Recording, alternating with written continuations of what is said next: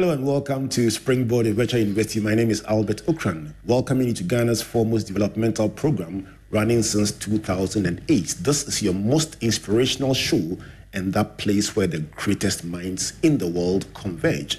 Springboard is brought to you by the Springboard Roadshow Foundation and proudly sponsored by MTN Pulse, the Enterprise Group, and the Ghana Growth Program. Talking about the Ghana Growth Program is an initiative of the Springboard Roadshow Foundation in collaboration with the MasterCard Foundation and Limehouse, aimed at inspiring young people to choose careers in agriculture, agribusiness, and ATVET, and to find decent and fulfilling jobs. So, the Future of Jobs report by the World Economic Forum highlighted two areas of interest in their 2023 report, and those were the areas of agriculture and online education. They were saying those two areas are of great interest because of growth. Interestingly, in the past one year, the five fastest growing industries in Africa have been number one, financial technology, number two, food, then e commerce, real estate,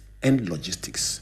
It is even estimated that this year, food will jump to number one and stay there for a while. How big is this food conversation? Today in the studios, I have a friend of mine who I would call a political scientist, a pastor, farmer. a farmer, and a youth advocate to help us break down how big the food conversation is.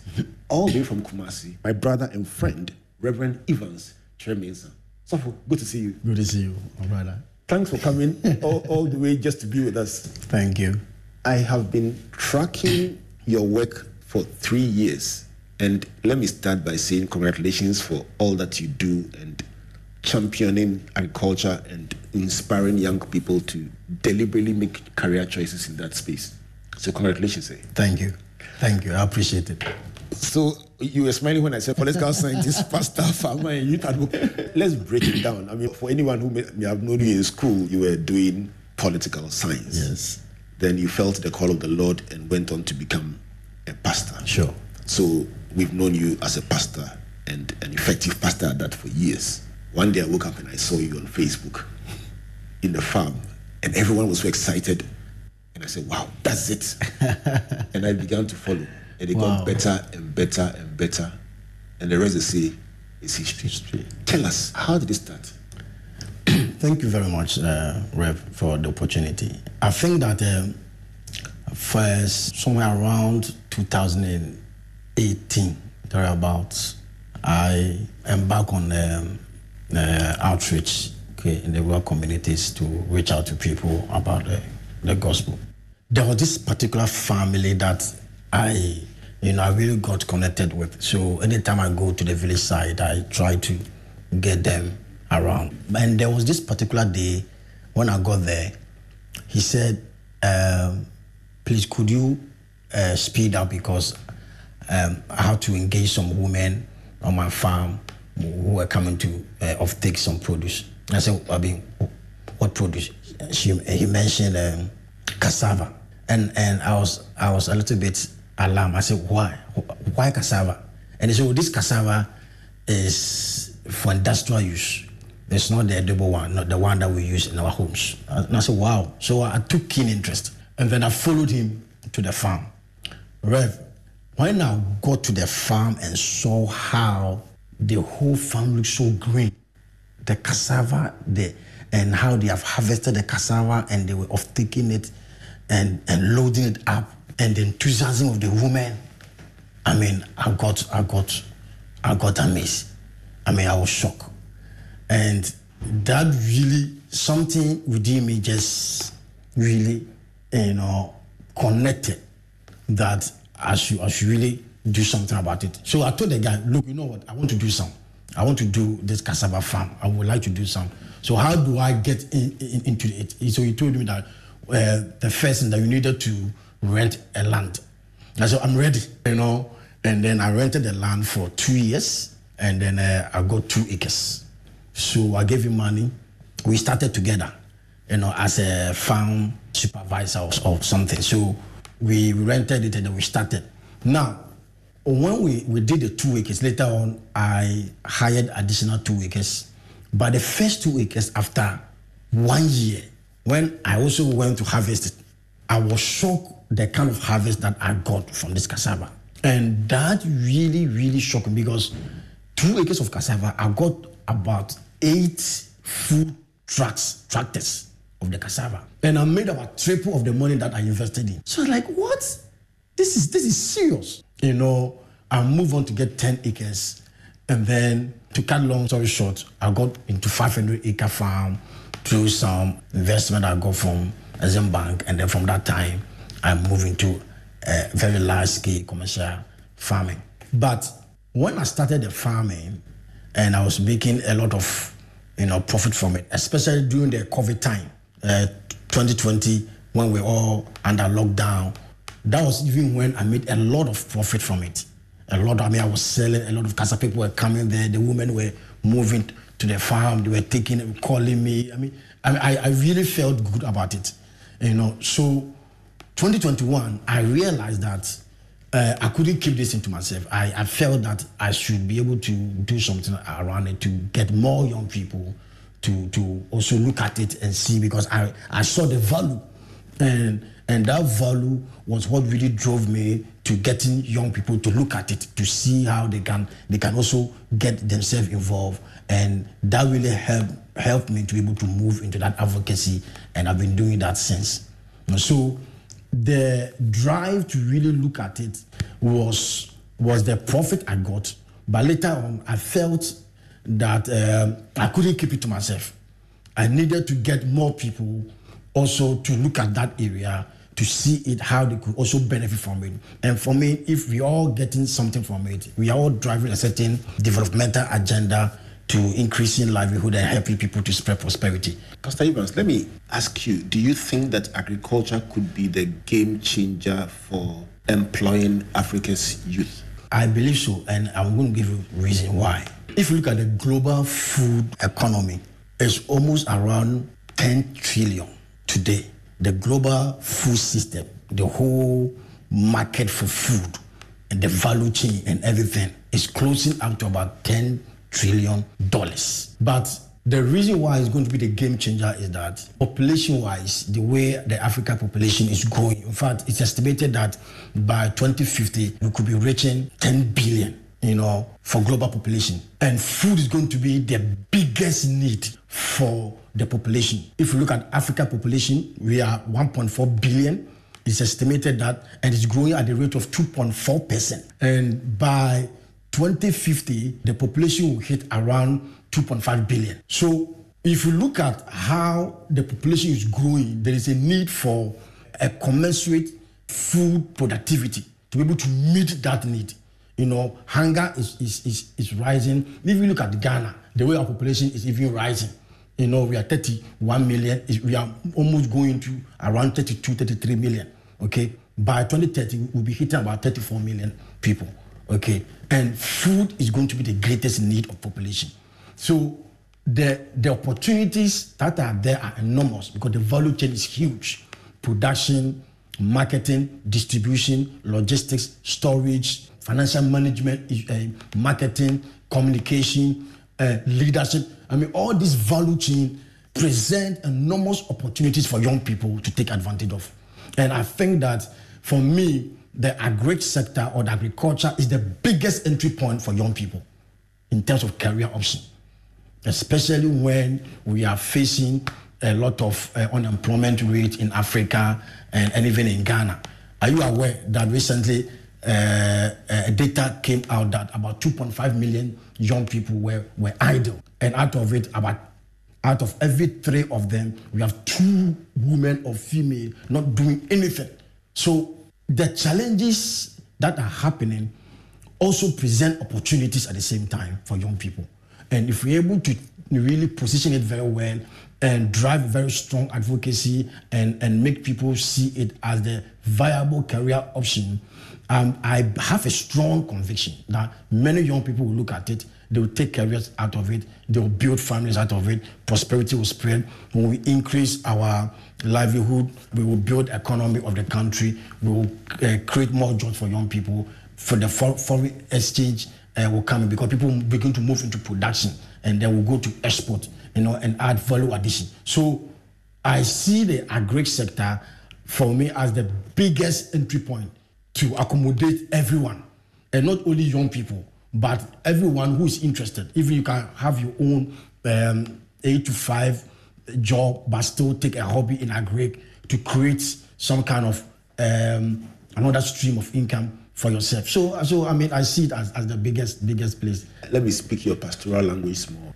Let's do one of the strongholds that has prevented people from going into what should obviously be the default place everyone should be looking. Mm. I mean, if it is so obvious, why don't we have many young people, many young women, many young men, many people out of school looking first at agriculture before anywhere else? Okay, um, I would say two or three things in this area. Number one, I believe that there's a certain mindset disconnect between the youth and agriculture. The reason is that how we have presented agri over the over the last few years or over the years has created that misperception or misconception about agri. You know, so the young people are not attracted to it because they believe that it is a place for the poor. Um, when you don't have anything to do is when you, you go into agri or you want to be a farmer. They don't have enough information about agriculture. They think that going to the agri sector is only going to farm, but they don't understand that agri has even you know evolved over the years. So the mindset disconnection or the misconception has really created that kind of uh, detachment, you know, from the young people to see agri as the place of default, as you said. The other thing I also believe is that we need a certain inspiration and leadership to be able to drive many people into that area. And I say this to say that the way our young people, their mindset, and the way they are framed up, and the way they do their things, you don't just need somebody or anybody to just say, oh, I'm developing agri policy, you know, and there's these are all incentives for you. If you go in, you're going to get this, you're going to get that. No, you need an inspirational leader to drive it. Somebody who's already there, a young person who's already there, doing it and showing the way. So inspirational leadership is also very, very important. And we need people who are passionate about what they are doing. They can really dispense inspiration and, and, and bring up hope for the people to, to see that when if this person is doing it, I mean, then it means that I can also do it. So inspiration is important. Perception, creating that picture for the person to see that it is valuable, it is attractive, it's a place that I can make my life count there. I can really get livelihood out of it. I can create my prosperity out of agriculture. And It is all about positioning how we position it, you know, in the minds of the young people. It's not really about the politicians leading the pack. It is we getting people who are leaders in their own right and can really inspire. You know, leadership is not positional. You know, you can have a political position without being a leader. You know, but somebody may not necessarily occupy the position, but can have enormous leadership by leading a lot of people to look at it. And I feel that if we're really going to drive this to get more people there, we need inspirational leaders, people who are already carry a certain aura of inspiration. People look up to them, you know, for action. And we can do that once we're able to get these people to lead it. I, I have strong belief that we can get more young people to look at that that space and to really taking up career and developing their lives from there. This is Springboard of Virtual University, and today we are talking about jobs and opportunities in agriculture and agribusiness. And I am privileged to have my friend, political scientist, pastor, and farmer, as well as youth advocate, Reverend Evans Chairman from Kumasi, helping us to appreciate the story of his own foray into agriculture, and even more importantly, why he believes that many more young people should dare to dream and go into that space and do big things. And he's saying that, among other things, if we can have practitioners who are inspirational, challenging young people that it can be done, it will make a world of difference. with young people going into it with confidence, knowing that if they've seen somebody do it, then they can also do it. That's why he's here on Springboard, your virtual university, telling a story and inspiring you and saying, listen, look at me. I went in there and I can tell you it is possible. You can also do it. Also, mm-hmm. the picture of one person doing it is more valuable than 10 stories. Mm. Now, looking at your venture into agriculture and the impact you've been able to make first in your own life, in your own farms, in your own work, the people you have employed, mm. And the people you have inspired to go into the venture. Do you foresee this kind of transformation being replicated nationwide with many young people entering different parts of the agricultural value chain and finding their livelihood there? I believe that this is the time. I see it. The reason I see it is that uh, I have experienced it uh, within the shortest possible time that I started this advocacy.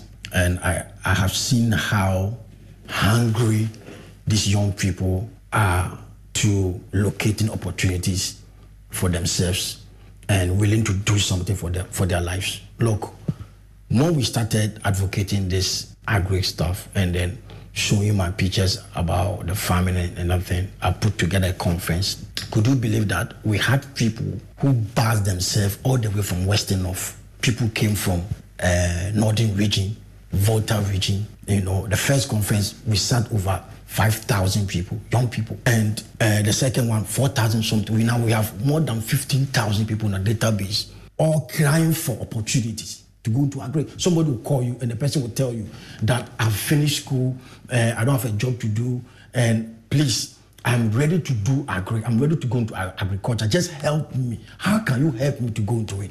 We have a lot of these young people crying for that opportunity.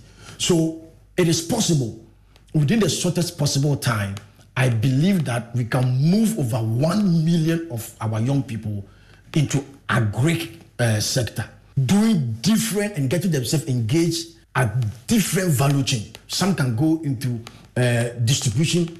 A lady called me and said that based on that inspiration that she's inspired by my, my work in the agri space, she has decided to go into rice value chain. She wants to become a rice distributor and she was asking how's she going to start and where must she start from and she just she just want to she just came from uk she has some uh, small capital but she doesn't really know what to do but following me for about a month she decided that she want to be a farmer or uh, move into the agribusiness and she want to become a rice as a, a distributor you know this is what this is what you are talking about if you can get thousands of these people coming out okay to move into the value chain.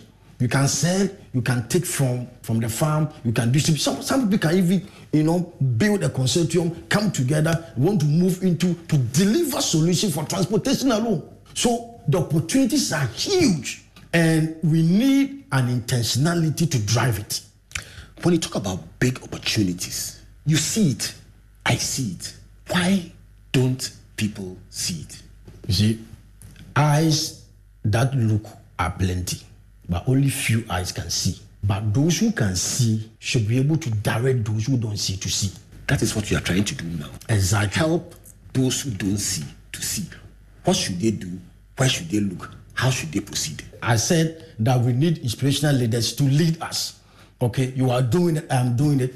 They must they must reach out to us. Those who want to do it must reach out to us.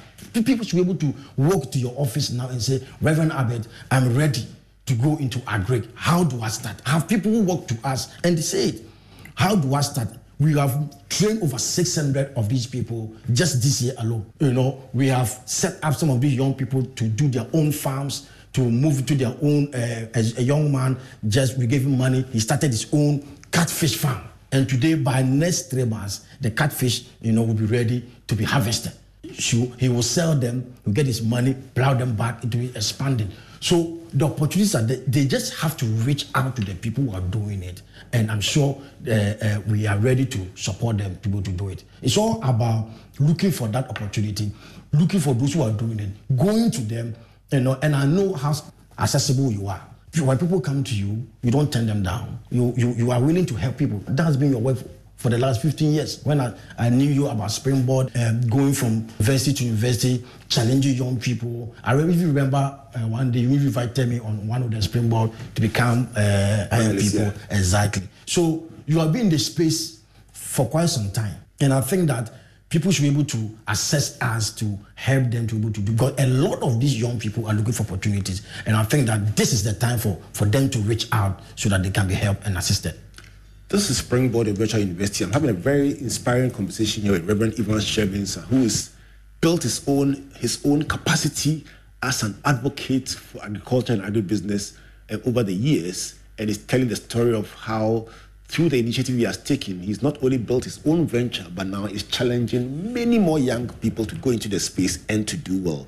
We'll go for a brief break. When we come back, we'll literally ring the bell and say, arise and move. And if you are listening today and you listen with rapt attention, by the time this program is over, you will have at least one or two ideas about what to do, where to go, how to start. And one thing is certain if you want to, you can do something.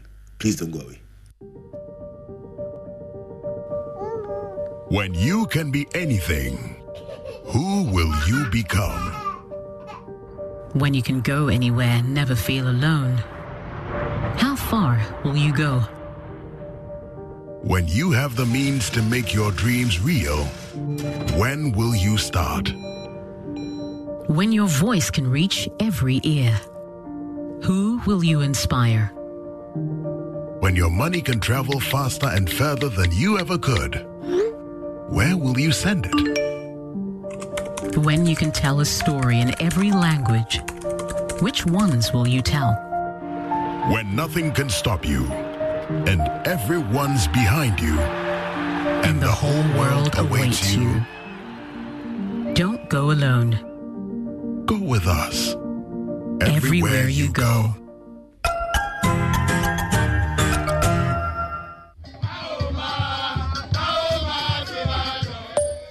Kojo Korea. I tried the Billy Goat. No, that's in school. I am sending you this WhatsApp audio because you are the group admin. Did I not sit in the same class with you? Ask them. It took the group more than three months to contribute only a thousand cedis for me when it took just one week to contribute the same amount for Nana. Why? name looking faces. A situation like this can be avoided. Sign on to Alumni by Enterprise Life, designed for members of all students' associations. You decide a fixed amount that covers the lives of members, their spouses, and two adult relations. Say bye bye to unequal welfare contributions with Alumni by Enterprise Life. It's possible. Charlie, call Daniel on 0246 373653 or Karen on 050 162 7361. Dream big with us. Enterprise, your advantage. Welcome back to Springboard Virtual University, brought to you by the Springboard Roadshow Foundation and proudly sponsored by MTN Pulse Enterprise Group and the Ghana Growth Program, with media support from the Multimedia Group and the Graphic Business. My conversation today is about jobs and opportunities in the agricultural sector, and I'm privileged to be joined by my friend and my brother, the pastor and the farmer, Reverend Evans Tre. He's been sharing very important lessons about his perspectives on the sector.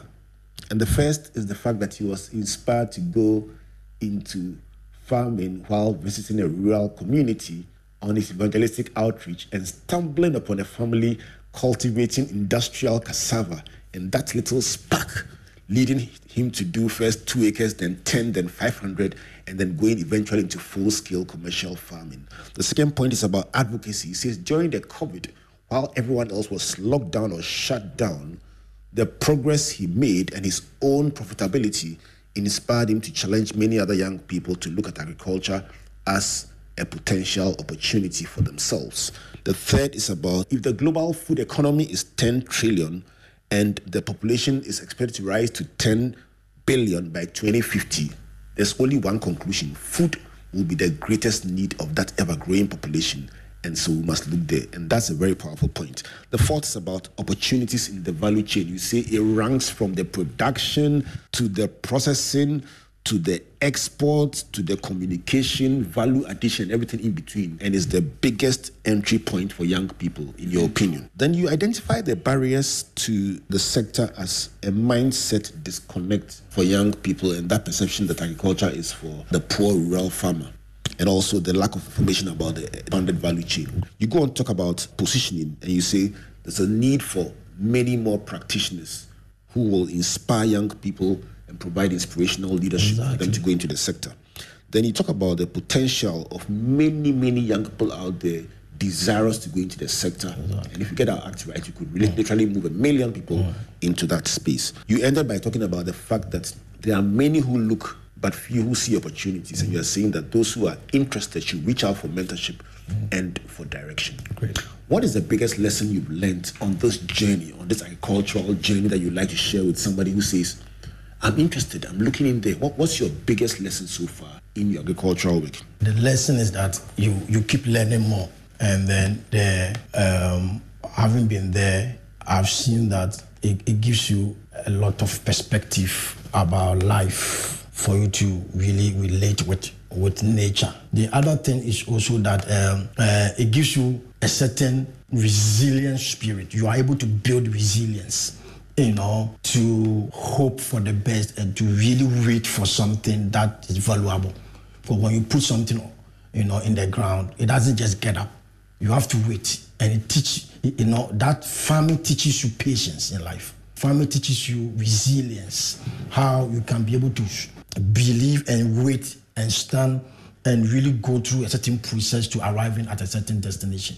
You know, so it, it has its own uh, ability to get people to, to, to do the right thing, to become good people, to become uh, people who really uh, love life and love people and love planet. Let me delve a bit more into your personal life.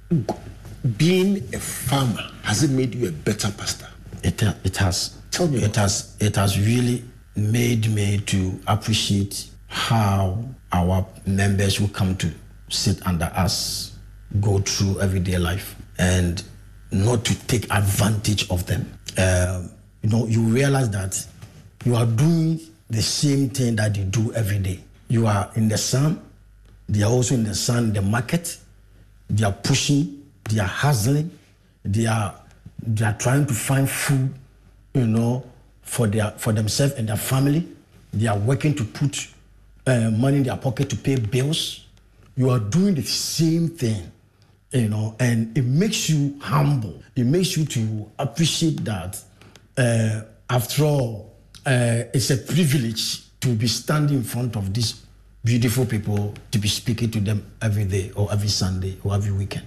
It, it makes you to really come down to their level to understand how people go through every day. When I wake up in the morning and I drive two hours to the farm and two hours back, by the time I get to the house, my whole body is aching. I feel that the same person who comes to sit under your your administration every Sunday has been doing this every day, every week, every month, the rest of the day. That's what the person has been doing.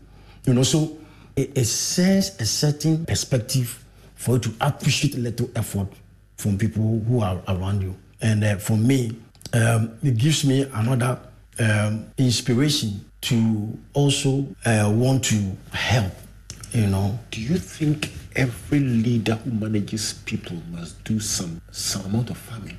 I think so. I think that if the opportunity presents itself, if people have time and they have the space to do that, they should do it. It really is a turning point for people who want to do that.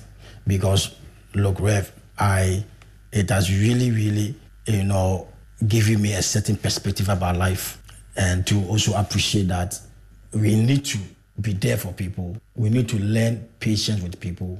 We have to give people room to grow. We have to allow people to go through process. You know, we need to learn how to accept no for an answer.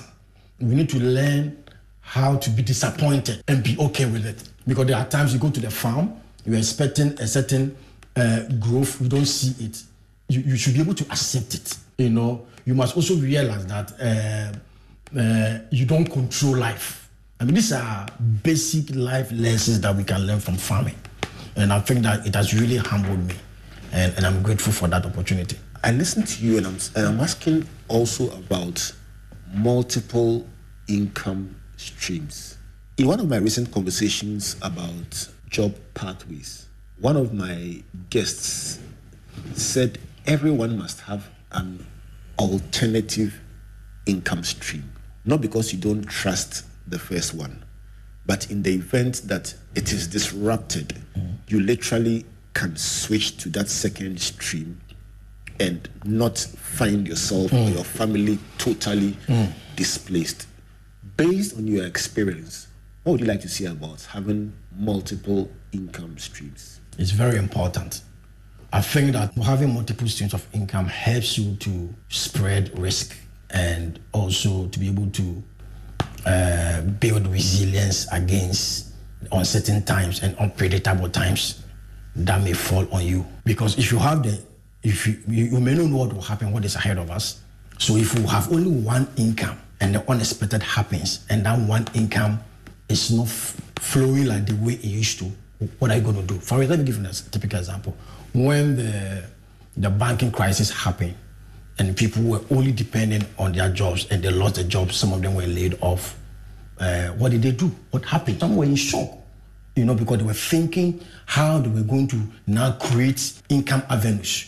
And some of them, it was like a tall order for them, you know. But when you have a multiple streams of income, what happens is that you're able to build, you know, income safety nets okay, anytime, any day, you know, and uh, you are able to fall on it when the need arises. So it is important that um, we we use agric avenues as a pathway to creating multiple streams of income and generating wealth and creating prosperity for ourselves and our future and the future of our children. And, and I think that is, is very important. I look at you and I, I think back to your first two acres. And I doubt that even you, a man of faith as you are, at the point where you were renting your first two acres, imagined that you would one day have not just two, but several hundreds and more, and even go on to become an advocate. Let's speak to the issue of starting small. What would be your thoughts? Well, yes, I I believe that life is a it's a progressive continuity. We need to start from somewhere and build on it over time to get to where you want to go. You don't just jump and then you arrive. Even nature even teaches us that we, we give birth to a baby. The baby has to grow from day one up to it gets to uh, 90 years, 100 years, what have you. We all have to start small, but we have to have a vision of growing big and going big and spreading ourselves to creating huge impacts and making people's life better. So I really believe it. I we have recently negotiated over 41,000 acres. Uh, we are working on uh, adding value to what we are doing, to creating more jobs for people and, and spreading better livelihoods for rural community people. So we that is why I believe that young people must see agric, start small, start something. You know, that like um, years ago, our uh, head of state, um, uh, General Acheampong, said that uh, we must all begin to now do uh, food, uh, you know, operation feed yourself. You know, everybody should do garden, get into your small land that you have, do something. You know, and let me tell you this. You see, because of the global population and things that are happening, okay, technology is very important. And urbanization too is another key factor that is going to affect food. So people are going to do what we call vertical farming, and it's going to be very, very popular. Okay, and it's going to come, especially if in Accra, Kumasi, a lot of people are going to resort to vertical farming, where we have to have, have a controlled environment to be growing vegetables and, and what have you. So these are things that, as we keep talking about it and engaging more people, uh, the interest will really will build up and a lot of people will look at it. So starting small is important. We have to start small. We have to start from somewhere two acres And by the grace of God, look at where we are. Somebody can start from one acre, another person can start. I mean, we're helping these young people. They start from one acre, and we appreciate it from starting from there. Because I tell them, you know what? You need to build character, knowledge, resilience. You need to learn how to do it. Okay, make all the mistakes you need to you need to make around that, that one acre, around that half an acre, and by the time you learn how to do farming, you will begin to love it and everything. Then gradually you'll be increasing. There was this young guy who um, came for one of our summit. After that, he took one plot from his mother and, and cultivated cassava. Joy FM came and interviewed this guy, and somebody heard the story and decided to give him 10 acres for free. So his one plot and being resilient at it, working the farm, has earned him 10 additional acres by uh, a generous person. So it's very important that you have to start. You have to at least start from somewhere. The starting is key. You, you need to really get to the ground and do something because that's where you start from. You know, and once you start it, I'm sure gradually you you mount up and, and, and get to some place. Let me let me take your story and, and just work it uh, for a couple of minutes. So you find a number of people like this young man who will not take the one plot and start, but who want that 10 acre person mm-hmm. to show them kindness. And when it does not come, they see the system is not supporting us. I'm just excited by the story you just told because I see three key mm. blocks in it. Exactly. First is the young person's initiative to mm-hmm. say, I may not have one acre, Good. but there is one, one plot, plot, I can borrow from my mother. Exactly. And borrow the one plot and start it. Mm.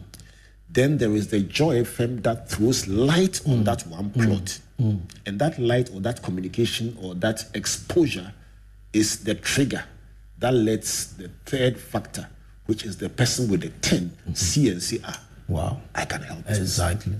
But the beginning that you identify mm-hmm. is the fact that instead of sitting down and shouting for help or shouting for 10 acres, mm.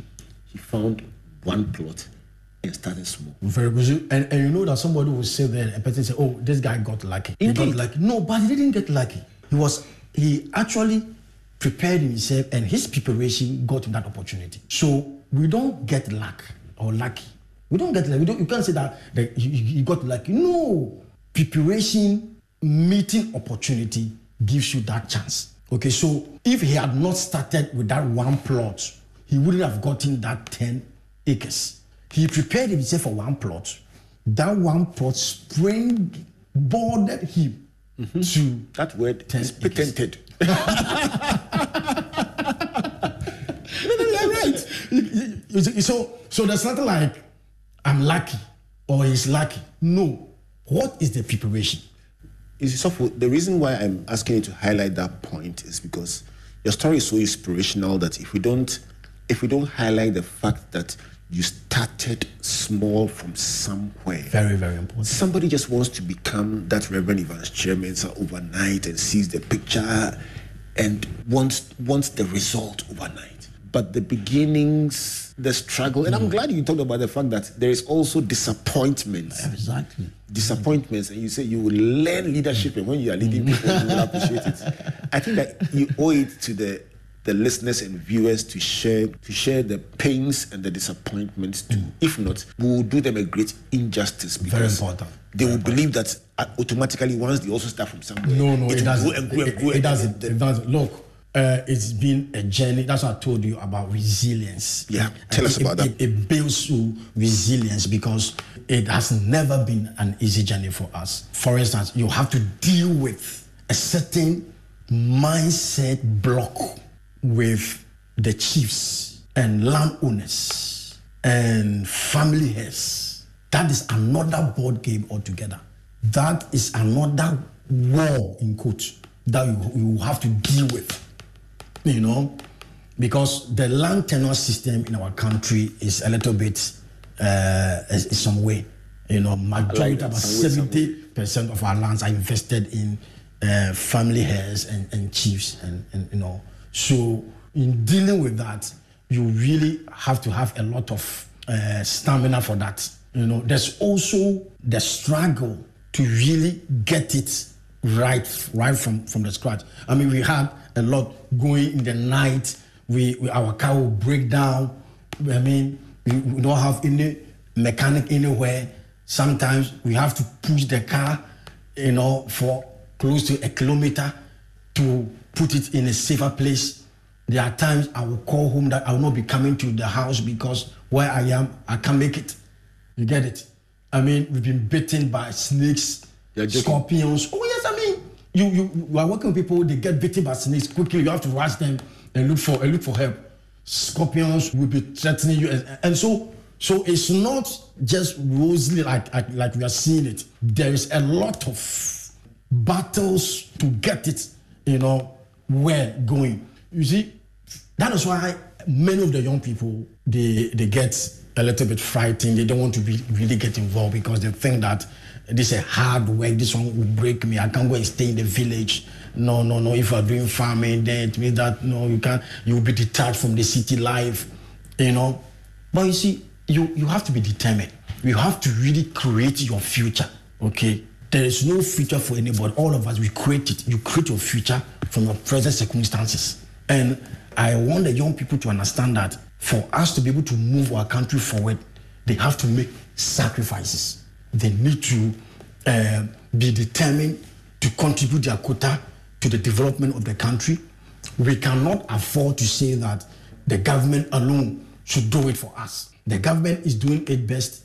The government is, is hoping that they will create the enabling environment for all of us. But you, the young person, the young man, the youth, you have to have that mindset that you are going to create your own future and live your own future.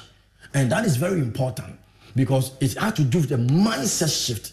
There has to be a certain mindset revolution that people must break that, that entitlement mentality that do it for me.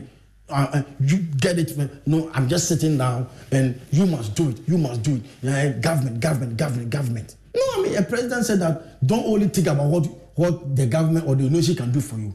Think about what you can also do for your nation. So it's a collective responsibility. It's a collective approach. If you like, a collaborative approach from both the youth and then the government, private sector, stakeholders, all of us must get involved to making sure that we build a nation where the young people are really happy and they are comfortable to really driving the national agenda of our economic development. And it comes with collective responsibility, with a mindset shift. If you had the power to change one thing about how we behave, what would it be? We must begin to believe in our country. Mm. We must believe nobody will come and build Ghana for us except us. Nobody. Nobody is going to build it for us. So you to forward. We have to we have to country. believe in the country. We have to believe that we can make it work. We can really create a sustainable future in our own country. In your mind, one of the biggest potential triggers of that Ghana you're talking about is agriculture. It's agriculture. I believe it. You're a good man. I, I believe it. no, you know, it, I believe it. I believe it has the potential to drive economic growth. Look, agriculture even has the potential to strengthen national security. You know what? The next conversation I have with you, eh, it will be on that 41,000 acre farm in the Ashanti region. I shall move the whole machinery to your farm. Oh my God! You know, we must do this again. we have to. We I, have to, I, have, I've enjoyed. I've enjoyed this conversation, and for the benefit of those who just joined us, I told you that I'm going to bring you a, a political scientist trained, a pastor by by vocation, and a farmer by choice, and a youth advocate, challenging us all to build our country and seeing it can be done. If you were taking notes like many of you do during the virtual university, um, Osofo Evans has left us 15 thinking points. Let me see if I can summarize them. First is about his entry into farming and the inspiration drawn from a family planting industrial cassava. The second is about advocacy inspired by the opportunities he saw during the COVID. The third is about agriculture as a game changer for the global economy and the need for food. The fourth is about job opportunities in the expanded value chain and being the biggest entry point for young people. The fifth is about the barriers that prevent young people to, from entering into agri and the fact that those barriers can be broken. The sixth is about positioning and the need for role models, inspirational leaders who are practicing, who will inspire young people to go into it. The seventh is about the huge potential of young people out there, many crying out for opportunities in the sector. The eighth point is about seeing that many are looking but few are seeing, and that there are opportunities in the sector. The ninth point is his lessons from Agric and the fact that you keep you keep learning every day and you get deep perspectives about life out of agriculture. The tenth is that agriculture has made him a better pastor and a better leader because he has empathy and is humbled him to be able to relate better to his congregation. The 11th point is about leadership and the fact that any leader who gets to practice cultivating and nurturing food or doing agriculture will have a different outlook in managing people and be able to understand, for instance, disappointments when the crop yield does not come the way that you want it, but you still have to soldier on. That's another advantage of agriculture. The 12th point is about multiple income streams. He says they spread the risk and build resilience and a safety net in the case of any disruption in your life. Your 13 points about starting small. You say, listen, start small from somewhere and prepare yourself and do your bit. And when the Lord throws light on your small and then the 10 acre opportunity comes, you're not lucky. You prepared yourself and you did your small and God rewarded it. The 14th point is that you're seeing that technology will en- enable new opportunities like vertical farming, mm-hmm. growing of vegetables in enclosed environments, and so on to respond to urbanization and population growth. And your last point is that it's not been a rosy journey. It's also had challenges like land tenure system, issues with landowners, issues with technology failing you on the road, like sleeping away from home, like snakes and scorpions biting you. But it takes resilience, to pursue your dream, and to finally realize it. The thoughts of Reverend Evans Tre Mensah. Let me clap. Let me clap for you. Let me clap for you. Brilliant submissions. Also, I've enjoyed hanging out with you and hearing not just about your venture and the great success you made out of it, but also the passion to challenge other young people to dare to also live out their dreams and to do well. We will look forward to many more collaborations between Springboard and your ventures. And we also will look forward to next time actually traveling to the Ashanti region to, to do a, an interview on, on the farmstead. Wow. And that, that will be a, a beautiful experience. What, what will be your closing thoughts as we sign off today? I think that uh, agribusiness will be the future of, of agriculture. And uh, I wanted to really hammer that. But you see, that future will depend on where we do our investment. And uh, I wish that uh, policymakers will really look at that space and drive a lot of investment there and it, it will help us, yeah. The expanded value chain. Expanded value chain, especially whether we are, the investment is going to be in the area of infrastructure or in the area of innovation or in the area of human development or even if you like in the area of the business itself of the agriculture because that is where the future is going to be and uh, i wish that uh, policymakers will look at it because of the way the import bill is rising up all across africa in 2019 the Africa, whole Africa continent imported over 40 billion of food. It's estimated to reach 100 billion by 2030. That's huge. And I think that uh, we have to really sit up so that we can be able to help the continent to feed ourselves and also become the food basket for the rest of the world. It's obvious that with the developments in Russia and Ukraine, if we respond appropriately, it could be a blessing in disguise for all of us. That is what I, I want to say a big thank you to you, Osofo, for coming. And once you've promised that we can do this again, we will allow you to go and take up on that promise. Eh? Thank you. Thank you. Warmest regards to not just the family, but the church as a whole, the whole group of people that you employ and work with in all your ventures. Thank you so much for the opportunity. Right. So, this has been another inspiring edition of Springboard, your virtual university, brought to you by the Springboard Roadshow Foundation in partnership with our sponsors, MTN Pulse, the Enterprise Group, and the Ghana Growth Program.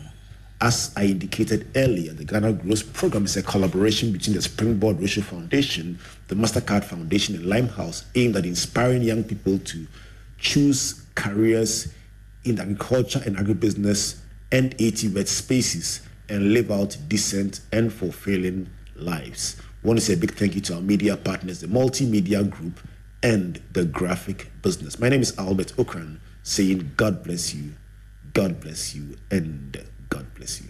For so long, we've been here, we've been trying to break free, change the. hurt.